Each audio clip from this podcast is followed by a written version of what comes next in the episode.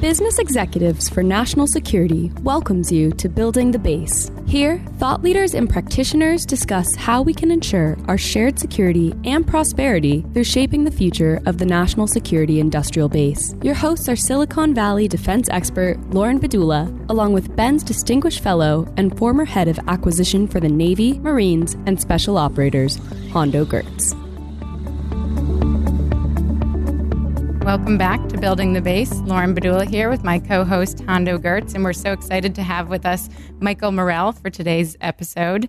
Michael was a former career intelligence analyst and served as deputy director of the CIA from 2010 to 2013, which was notably when U.S. intelligence located and killed Osama bin Laden. Michael served twice as acting director, first in 2011 and then from 2012 to 2013. So lots of interesting stories and perspectives to share with our listeners today. Welcome, Michael. Glad to have you here. It's uh, great to be here. Um, I just need to tell one story that let your listeners know who you're talking to here. So so I was acting director twice. Um, once when I was acting director, the second time my wife and I went out to dinner, not too far from where we're sitting right now, and we were in big armored SUVs, and we pulled into this restaurant parking lot, and there was a guy standing against the wall, and he was looking at us. You know, he's trying to figure out who this is. Is this Michelle Obama?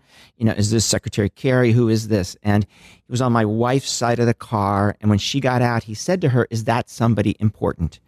And without missing a beat, my wife said, no, he's just acting important. so that's what you got here today. Yeah. Uh, or, or she could have said she was really the important one. So I think either would have good. So, so Michael, we'll talk a lot about your, uh, your super interesting career and accomplishments and whatnot. But I'd actually like to start a little bit at the beginning, uh, as opposed to, you know, all the great things you did late in career. What got you, what drove you into national security? How did you, you know, tell our listeners how you got involved, even in the agency, what brought you there, and kind of what set you, what set it, set your trajectory on this journey. It's very different than than what you see today. Um, I spend a lot of time with kids who want to work at CIA, and each of them is absolutely passionate about serving their country. Um, I was a bit different. Um, I was an econ major. Um, I fell in love with economics. Um, I thought economics explained not only the economy, but human behavior as well. Uh, and what I wanted to do was go to grad school, get a PhD, and teach. That's what I wanted to do. And I'd applied to a bunch of grad schools. I'd gotten in. And I had a professor who I believe did some work for the agency, and he encouraged me to apply. Um, I never could figure out whether he did. He died or he died early in life, so I couldn't figure it out. But I did send an application to CIA, and they invited me to Washington D.C. And here I am, this this kind of lower middle class kid from Akron, Ohio. Um, never had been to Washington D.C., so I'm going to go visit the nation's capital on the taxpayer's dime and go visit the CIA for two days. And in those two days, they they blew me away. They blew me away in terms of the mission, you know, of keeping the country safe. Um, from this very unique perspective of of objectively telling policymakers what you think is happening in the world, you know, not in any way driven by politics or policy. So that was very attractive. Um, the capabilities that they talked about, which were limited in terms of what they could tell me, but they were the ones they could tell me about were pretty impressive. And then the third thing that really struck me was um, how nice everybody was and how what, what the sense of family there was, there was a really strong sense of family i could feel it and on the second day of interviews, um, to a person, the five people I interviewed on the second day, to a person, um, they said, you know, this grad school thing you keep talking about, um, you know, to everybody yesterday. Well, if you come work here, we'll take care of that. We'll send you back to school. Um, and so I, you know, I said yes and didn't look back, and and uh, and that's how I got there. Now, why I stayed, if you know, for 33 years is exactly the reason why I'm talking to the kids I'm talking to now because there's such deep meaning um, in the job. There's such deep meaning, I think, in national security and contributing to it. Um, and I, you know, there wasn't a single day in my 33 year career that I didn't want to go to work. I mean, how many people can say that? I look forward to Mondays, not Fridays. How many people can say that? Um, so I was extraordinarily lucky, and that's why I stayed. Awesome. And Michael, so many of our listeners, I think, probably also are interested in your podcast. And it's so fun to have you on the other side of the table here telling stories. and one of my favorite stories is really that you spent September 11th, 2001, with President Bush. So I was wondering if you could tell our listeners a little bit about that day and particularly how it changed your perspective on how the intelligence community works with the private sector. Yeah, boy, that day is uh, seared into my memory. Um, um, and I could take, you know, I could take s- several hours in talking about it. But to answer your specific question, Lauren, I don't think it did affect the way I thought about um, the role of the government and the private sector because the, the appropriate response to 9 11 was not greater collaboration between the government and the private sector. It was appropriate collaboration within um, the government, right? Within um, um, executive branch agencies. Um, that was a deficiency prior to 9 11. That was a big focus afterwards. But I will say this um, here's how I pull the two together, I think. Uh, one of the lessons of 9 11 is that the government has to respond, and we as a society have to respond to strategic warnings. You know, a strategic warning was there for years that bin Laden wanted to attack us in the United States and was building the capability to do so. The strategic warning was there for a pandemic. We just didn't know when. We knew there was going to be one. We didn't know when. We weren't prepared for it, right? And you know, to a certain extent, we're we're facing that that at this very moment, right? We face a strategic challenge. I think is the best way to put it from from really from China. You can throw throw Russia in there, but it's really China at the end of the day. And I don't think we're galvanized enough as a society, right, to respond to that. So the lesson of 9/11 really is is you can't wait for the tactical wake up moment, right? You can't wait for China's invasion of Taiwan, right? You got to move a lot sooner than that moment. And so it's pay attention to strategic warnings. So building on that, really a thoughtful observation, I think. Uh, you know, we worked together. Uh, I was at Special Operations Command. We worked hand in hand with the CIA, shared technology, shared ideas, shared blood on the battlefield. Um, how do you see that scaling into a much more strategic challenge versus you know one might argue that challenge was you know not at the same scale? What's your sense of both intergovernment and then government with industry? How do we if we get society you know to realize the strategic uh, imperative what's you know how do we supersize it to really get everybody lined up and working together? Any thoughts on that? So that's really hard. It's super hard. Um, and i think it starts it has to start with a strategy right a u.s government strategy for dealing with china I don't believe we have one. I mean, I'm I'm a big fan of Tony Blinken, and I've read Tony's uh, speech at George Washington University where he lays out the strategy. I've read it four times. I don't see a strategy. You know, a strategy has to start with what your objectives are, and I, I, I can't find that anywhere. What what what do we want, right, in terms of this relationship with China? What are we trying to achieve? Um, I don't see that anywhere. Um, and I think, you know, it's not there, I think, because it's really hard because there are competing constituencies in the United States for what we should do with regard to China. There's a whole bunch of companies who really rely on the Chinese market, right, for their future. Um, you know, there's, a, there's industry I know well um, that is a traditional manufacturing, U.S. manufacturing industry and 75% of the increase in the demand for their product over the next 25 years is going to be in two countries, China and India. And so they're all in about a good relationship with China, right? They don't they don't want tension in the relationship. Um, there's other people who want to compete, right? Um, and, and, and so there's not a consensus here. So I think the first thing is the government's got to figure out what do we want? And I think, you know, at the end of the day, we have to ask ourselves the question, what does China want in the world? And what are we willing to accept? Because we can't stop them. This is not containing, you know, somebody like we contained the Soviet Union. You know, what are we willing to live with and what aren't we? And go and talk to them about that. You know, this this absolutely all the running room room in the world for you guys. This no, and we're going to push back every chance we get on that with our allies, right? Um, and I think to get to the society as a whole question that you're asking about, once you have a strategy, then the government has to articulate it. You know, time after time after time after time, you have to talk about it. Um, if you think about all of the discussions after 9-11 about what the united states needs to do to respond to this very significant threat that we were facing from islamic extremists um, and the, the, the amount of presidential airtime given to that and think about how much presidential airtime we've actually had about what's the challenge that china fa- that, that china you know creates for us. Um, why is that important to you no matter where you live in the united states? And here's what we're going to do to respond to it and here's what we need you to do you to do you to do different aspects of society right? There, there's got to be that kind of communication between the government and the rest of society. I think it's pretty simple but it's hard to it's hard to do Yeah, sometimes the simplest are the most challenging. yeah absolutely hmm And one of the reasons we started this show is to have more discussions about the threat that you really zeroed in on, which is China in this case. And we look at the collaboration between the high tech sector and the national security community and how we can make that a bit more effective.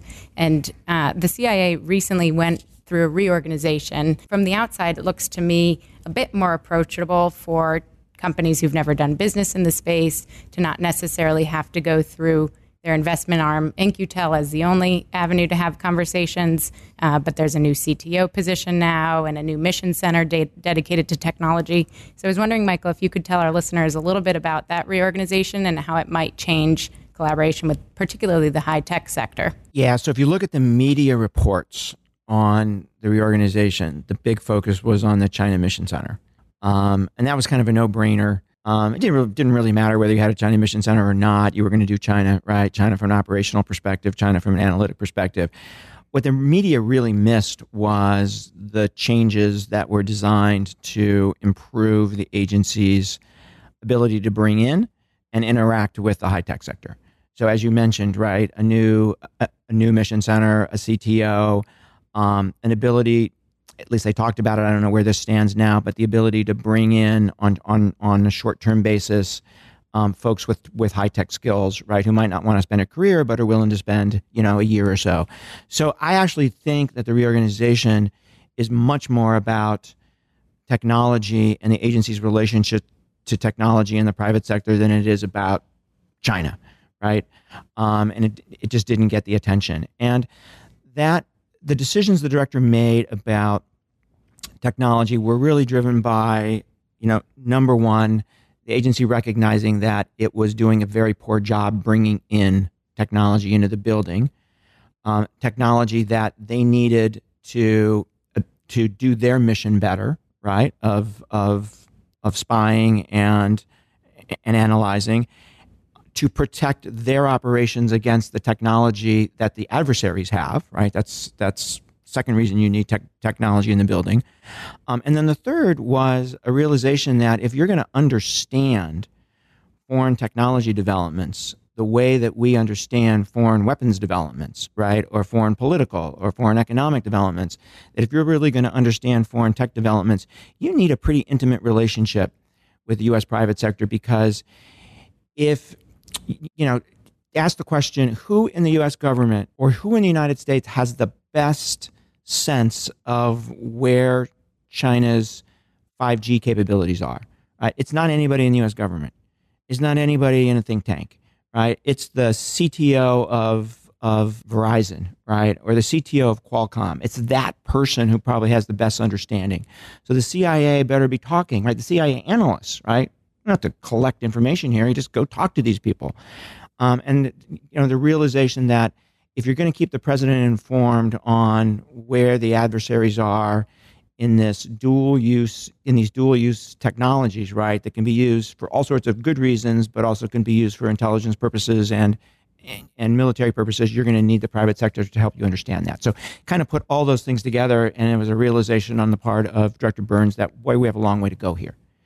And you know, back to your back to your opening premise, I hope they're making progress. Right, my sense is that it's it's going slow, as things do in government. You know, and you hope that it builds over time a momentum. Right, but I think it's going to be you know it's going to be a bit of a slow crawl here. Yeah, it's interesting uh, what they say. The only person likes to change a baby with a wet diaper. Yeah. So, you know, it's, But I do it's, know- it's, it's tough. You know, Yeah. it's really challenging to to lead transformative change. But I do know actually how easy it is to drive change at CIA. People ask, you know, did Leon Panetta actually make a difference in our hunt for bin Laden? Because we never stopped looking, right? This idea that we had stopped looking and then Obama had to restart us, that just, that, that's, that's politics. That's not true, right? But Leon did make a huge difference. And here's how he made the difference. You know, when he came in and he said, can I have a briefing on, you know, where we are on finding bin Laden? You know, like, the briefers came in, the, the briefers gave the briefing, and at the end of the briefing, he said, Great, thank you. I want you to come back every week and tell me how you're doing. You don't want to come back and say nothing happened last week, right? So that meeting, that accountability meeting, right, with the director drives change. And you know, you know, I would encourage Bill, if he's listening to this podcast, um, I would encourage Bill, if you want to drive change in terms of how the agency is is interacting with the private sector, right? Have a have a weekly or biweekly meeting with the CTO and your other key technology folks and say, okay, where are we? Right? And I want you to come tell me, you know, once a month or once every two weeks, I want you to come tell me how we're doing. That will drive change. Absolutely. You know, one um, one thing when uh, Joe Votel and I put out a piece kind of on where do we need to take what we call now the industrial base. We really kind of promoted this idea of an industrial network, which I think had two facets. One is a sense of urgency, as you just mentioned, and the second is a sense of of networking and how do we make more out of the pieces we have. And I would, if I look back on that time, at least speaking from the special ops side, the amount of networking and sharing and was you know got restarted and re-energized to a level I haven't seen, and I think we've built on that. What's your sense of the government continuing to drive that networking and as opposed to everybody replicating their own special stovepipe? Um, and, and even in industry, you think that's a possible approach to it to get more out of the assets we have, or do you think that's a flawed approach? Yeah, so this is this is a you know this is a big question, right? This is a big question. So I think the government probably has two responsibilities, and then I want to put a really big caveat on it. So the first responsibility is the government should make it as easy as possible for companies to do business with the government, particularly as it relates to technology, because it just moves too slow. moves too slow in the IC, it moves too slow in DoD, it just moves too slow. That's one.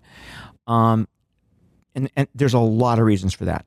Two is I think the government has a responsibility in the areas that really matter to national security. So those those those technology areas that really matter to national security, the government should. I think the government has a responsibility, and I think it should help reduce the risk of investment in those areas.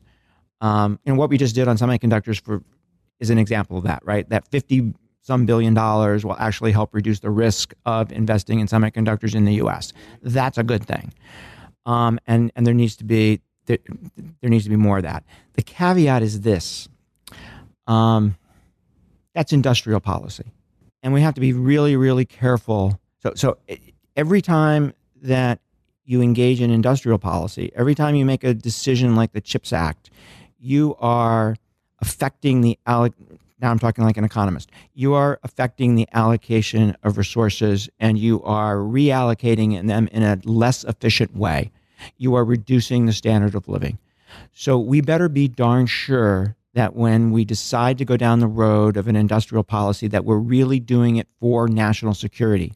And because because I'm I, I guarantee you one of the things that's going to happen is a bunch of companies are going to line up and say we're national security right? We should we should get a subsidy like like the the semiconductor manufacturers just got right? Hand it over. So um, we got to make sure that that doesn't happen. We have to make sure that we embrace. And I spend a lot of time on college campuses, and I'm sometimes shocked by how how um, how kids think about capitalism. But I believe it's um, next to the Enlightenment, the greatest force for good in the history of mankind. And I actually think we need to embrace capitalism and let's not let's not throw capitalism away because we have a national security need. Let's be very careful in the decisions we make about the industrial policies we choose. Yeah, that's a that's a that's a really interesting um, approach. That right, you don't want to out China China. You know, we want to leverage all the strength we have yeah. in, in, the marketplace and in that, and it's it, it's really challenging to find that right balance between uh, too much or too little. But I do want to go back to one of your points. You know, 20 years ago, you could have seen the fact that our chipman capability was eroding and we let everything off source. What's is there a sense in in the intelligence community to also provide that strategic warning on technologies or capabilities that are leaving the country so that you could have done a 2 billion dollar chips act 20 years ago not a 25 or 50 billion dollar chips act, you know, 10 years after the fact? Yeah, another great question. So, certainly it's the intelligence community's job, right, to be able to say to the president and um, her or his her or his um, national security team, um, here's where the Chinese are on these key technologies. The intelligence community has always been incredibly reluctant to do a net assessment, right? To say, okay, here's where the Chinese companies are, but are they better or are they worse than US companies? In what areas are they ahead and what areas are they behind? Um, the IC's never liked to do that on any issue. Um, I think they're going to have to get over that that hurdle and actually start doing net assessments. Mm-hmm. Michael, earlier in our conversation, you talked about companies that rely on Chinese markets, and we're talking about shoring up critical capabilities and looking at our supply chain for these vulnerabilities.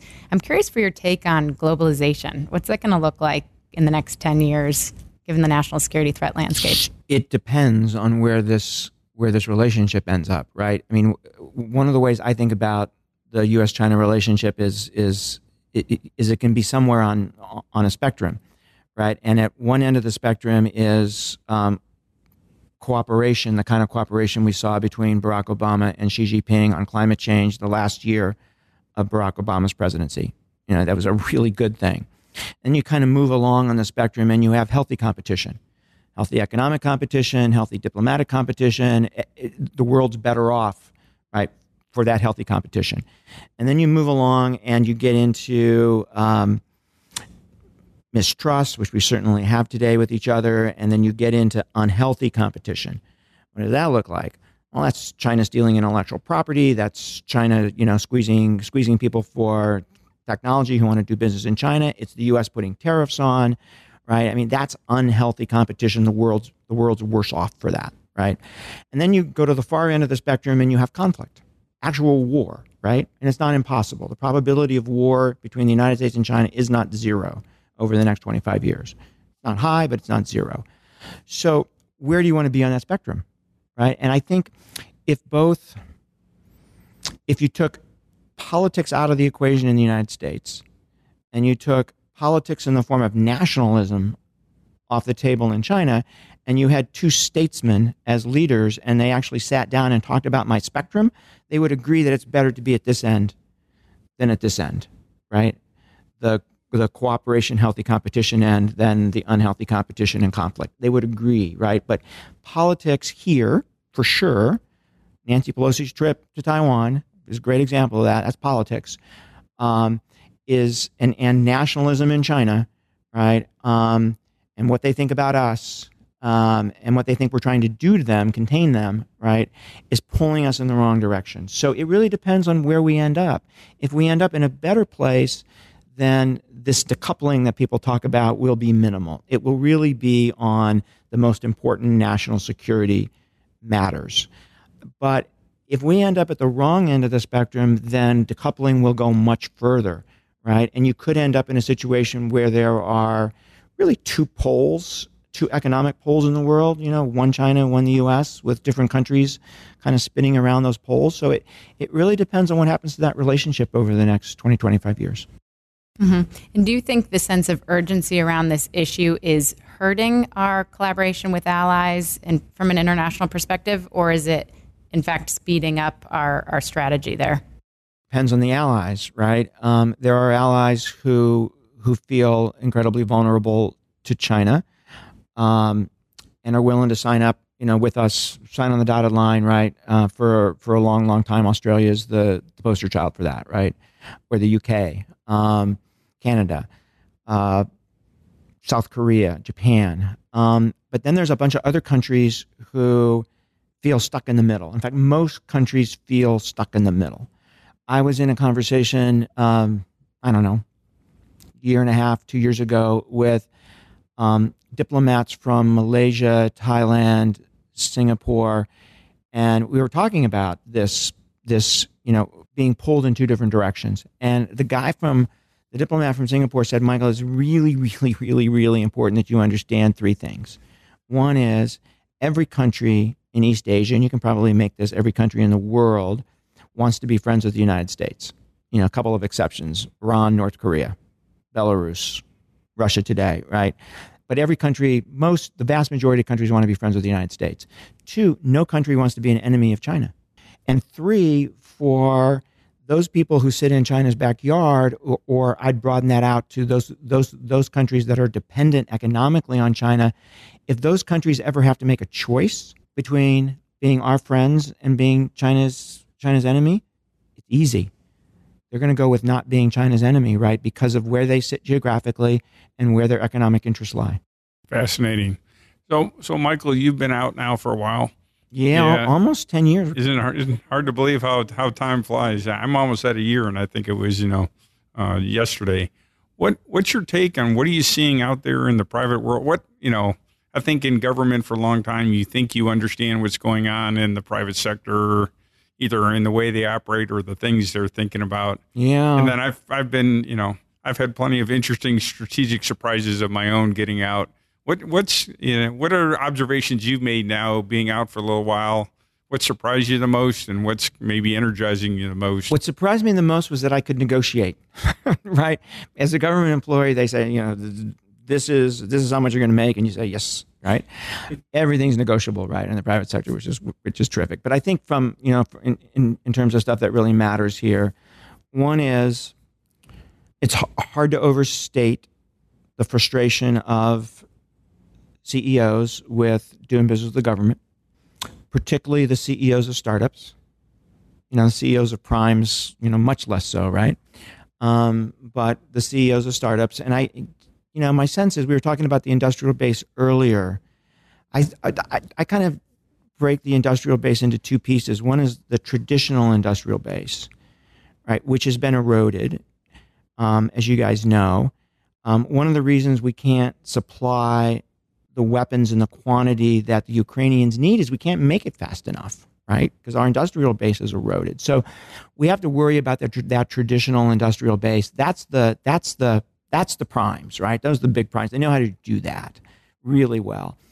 But I also think this new industrial base that that is that sits around these key technologies is really the startup world. It really is, right? And they haven't figured out how to play in a in, in in this big big lake right there's organizations like yours right that try to help them do that which is absolutely terrific but we have to we have to help them fertilize that new industrial base right for this to for this to actually work so that's one two is and you don't want frustrated ceos because they'll go off into something else right they're not going to hang around if if it takes three years to get you know a security approval right um, i think two is two is um, with very, very few exceptions, investors don't give a damn about national security.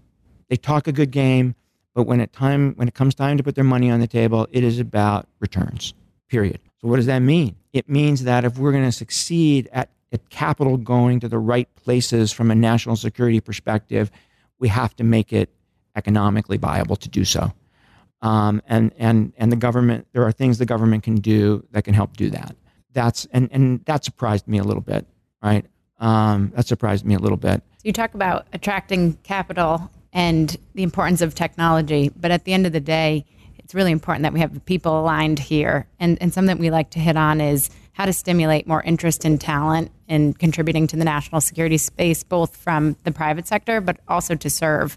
And so you told your story, Michael, about how you got in. Um, what's your take on the outlook for talent here, and particularly to go in and out of the private sector to the public sector? Do you do you see that as uh, a challenge ahead, or are we making improvements from that perspective? Let me let me. It's a great question. Uh, maybe maybe it's the most important question because at the end of the day, people create the tech, and the tech's just not the tech by itself isn't what wins, right? Execution at the end of the day is what what wins, right? So people matter tremendously. I, would go way back to the beginning. Um, our public education system is broken. Now, I don't know how to fix it. You know, I have no idea how to fix it. I, I just look at the numbers and we're at the bottom of the OECD you know, in nearly every educational category. I, I don't know how we can be a high tech economy, you know, when our kids are at the bottom in math and science. So somebody's got to do something about that. Again, I have no idea, but that is a huge issue, I think. Two is people want to live in America. You know, if you say to, to most people in, in, in the world, if you're going to move somewhere, some other country, where do you want to move? Right? United States is at the top of that list. And I think we should be very aggressive in um, finding the best talent in the world and bringing it here. I'm, I'm going to use this word. Don't take it the wrong way. I used to hunt people for a living, right? I used to, you know, find find find assets, right? Who could spy for the United States? I could find drug traffickers and terrorists, and as I hunted people, I think we need a program to hunt talent in the rest of the world, hunt tech talent, and then go and offer them, you know, um, a green card to come to the United States. Um, you know, these kids who graduate, right? There's a lot of people who talk about, you know, when they get to graduation, they get a green card. Absolutely, it's a no-brainer, right? And we should do that. Um, so we should we should try to attract the best talent to the United States. There's there's there's all these Russian kids, you know, hundreds of thousands of them, well educated, um, technically savvy, who have now left Russia, and I don't believe will ever go back. How do we get them to come here? How do we get to come here and and and and work right in uh, in our tech fields, right? So we should have an aggressive program to do that. Um, and then the third really gets to your question, Lauren, which is how do we get folks in the private sector to want to spend some time in government? Because the the tech maturity, um, the tech understanding, the tech awareness is pretty bad. And so, how do we elevate that? You know, when I, the last year I left the agency, the attrition rate was 3% and those are mostly retirements. You know, which is actually a really good thing because people who come to work there want to stay for a career because the work is so rewarding. But you know, as a leader of the organization, I said to myself, "This is way too low." Right, because it doesn't allow for a flow of new blood in the organization, right? So I think we need programs that that allow that tech talent to come in fairly easily and leave if they want, right? So so what I advocated to Director Burns um, when he was thinking about how to improve tech at the agency was the White House Fellows Program is a is, is a really effective program where you bring in the most talented people in the country, and the White House puts them in different different places in the executive branch. I don't know if it's a year or two years or what it is, um, but they give they give back to their country, and lo and behold, a chunk of them decide to stay and make it a career, right? Because just because it's just so interesting. I, I told the director we need a we, we need a, a, a CIA Tech Fellows program, right? That brings in 250 Stanford graduates and MIT graduates, right, every year to give a year back to their country, and you know a bunch of them will stay, and those who don't will go back and say nice things about the CIA. So I think you have to come up with creative programs. Yeah, absolutely, and and getting them in, whether it's you know the right programs in public education or or these policies you're talking about, it's a it's a good first step, but it's not the final step. Uh, I'm sure you can think back in your career of somebody who mentored you, the professor you talked about, or you know shaped your trajectory in a way that wouldn't have happened otherwise. What's what's your thinking on mentorship? Can you recall a situation like that? Because I think not only do we have to bring them in, then we've got to figure out how to uh, let them achieve their maximum potential and and help help them along the way. Like certainly uh, I've had along my career. So I had I had many many mentors um, along the way. Um, I would not have been successful without them. Um, the most important mentor that I ever had um, started mentoring me when when I was a young supervisor, and he is still a mentor to me today um, and I still talk to him. Um, so that's you know, and and and I I tried to do that as well when I was um, when I was a senior in government. I still mentor some people who who you know are at CIA. Um, when I was deputy director, I tried really hard to mentor um, women in particular. Um, and I think I was successful at it. Um, and so, yeah, it, it, it's it's really important to allow yourself to be mentored, right? Which is to open yourself up, and then it's really important to mentor. So, um, it's part of that. It's part of that education process we were just talking about. Yeah, it's certainly a two way street. I think many many younger uh, teammates, you know, feel oh, you know, he's too busy or she's too busy to go ask them. And, and quite frankly, I've learned more from folks I've the fortune to mentor than I think I've ever imparted on them. And so, for those in the audience you know, never be shy about asking, right? Asking to, you know, meet with somebody, yeah, uh, and mentor them. I find many are, they, uh, you know, they don't actually even make the ask. Yeah. But here's what I would say to people, right? Is is um is people would come to me, particularly young people, and say, and they still do, and say, "Will you mentor me?" And my answer is, "Sure, absolutely. What do you want to work on?" Right? Just it just don't come in and say mentor me right? What in particular do you want to work on? Do you want to work on your leadership skills? Do you want to work on you know whatever? But but but but you know have a specific goal in mind that we can work toward. Yeah i think you know i often tell folks you know job of a mentor is not to make the person in the form of the mentor. It's the, for the mentor to help the person achieve whatever goal they want. Right and, you know we're, we're not out here to create clones and so that's yeah, a i wouldn't want anybody to be a clone of me So, so let me let me just loop back a little bit in this unique time with Ukraine and probably the first time many folks have seen at scale commercial technologies impacting the battlefield. I would say some of that happened during uh, counterterrorism activities, but certainly not to the scale and not as publicly as you're seeing here. What's your what's your take on that? Is that is this a fundamental shift in commercial entities? One, both being on the front lines, and then two, impacting the front lines? Sure, we're because we're in a new world now. We're in a world where um, where you know open source data is readily available. Um, commercially acquired data is readily available. You know, most of the time you have to pay for it, but you know it's not that expensive. Um, and so there is all this new data available, right? Um, and this is this is something else that the intelligence community needs to get its arms around, right? Because the culture the culture of intelligence organizations if it is if it's not stamped top secret, right, it must not be worth anything, right? Um, but as you see in Ukraine, the stuff is actually really useful, right? So I think that that that the availability of both information in a way publicly that's never been like this before and um, technology in a way that's never been like this before has created what we're seeing in Ukraine and um, you know, if governments were smart, they would adapt themselves right to what's happening um, in the world around them. And I think some of them are pretty slow at that. Yeah, I can imagine it's quite a culture shift on the Intel floor of of you know, is it you know ninety percent TS and you know ten percent open source now or commercially available now. I imagine those are all shifting, and then the yeah, culture is yeah. going to have to shift with it. Yeah, yeah. And as Hondo said, it's been amazing to watch all of the companies really step up to bat and try to help here, even if it's informally sharing information or really wanting to help, which in a post Snowden world or even five years ago, that wasn't the case. This strong, I think, trust between communities or uh, appreciation for prosperity in the private sector side. So, some of the issues you talked about today, Michael, I think will really help us strengthen that collaboration whether it's working between companies selling into government or this talent issue that we've talked about to have more cross pollination. Um, but these are some some great ideas that you shared today. I'm wondering, any final thoughts or anything we didn't ask that you'd like to talk about? You know, one thing I'd say is something um, maybe a little contrarian, including to what I said earlier.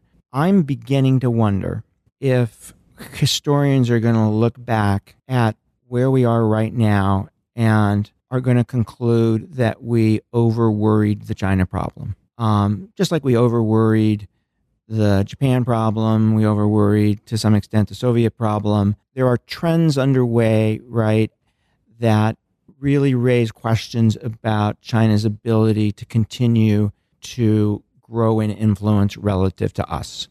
You know, one is they've got a whole basket of systemic issues that that they're working on but are going to be really difficult to deal with. Right? Demographics is by far the, the absolute worst for them, um, but there's others. And so you have that. Um, and then the second bucket is you've got the fact that they are stepping away from capitalism. capitalism is what created the Chinese economic miracle. It's what brought you know hundreds of million people out of poverty. Um, you know, take that, those people who don't like capitalism. Um, you know, capitalism is what created China's influence in the world.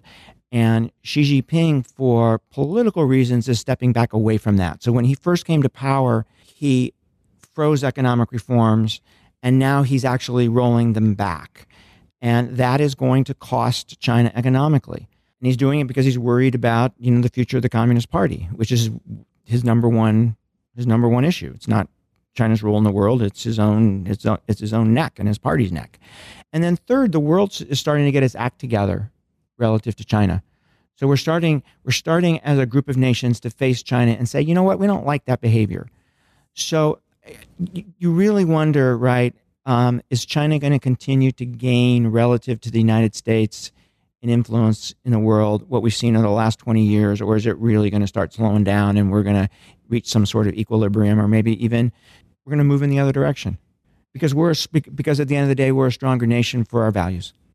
And Michael, that, that reminds me of a piece you wrote maybe four or five years ago. I think it was in the Cipher Brief where you kind of gave an outlook from an, a Chinese intelligence analyst per- perspective. Yeah. Do you think you, the U.S. is top of mind for them sure, these days? Absolutely, or? but I don't think they believe what I just said. Right? I think they're still in the um, the U.S. is in decline, and um, you know we're still in the ascendancy. So I don't think they've they've adjusted to what I've just said hard for them, right? Hard for them to argue that their boss is doing the wrong thing.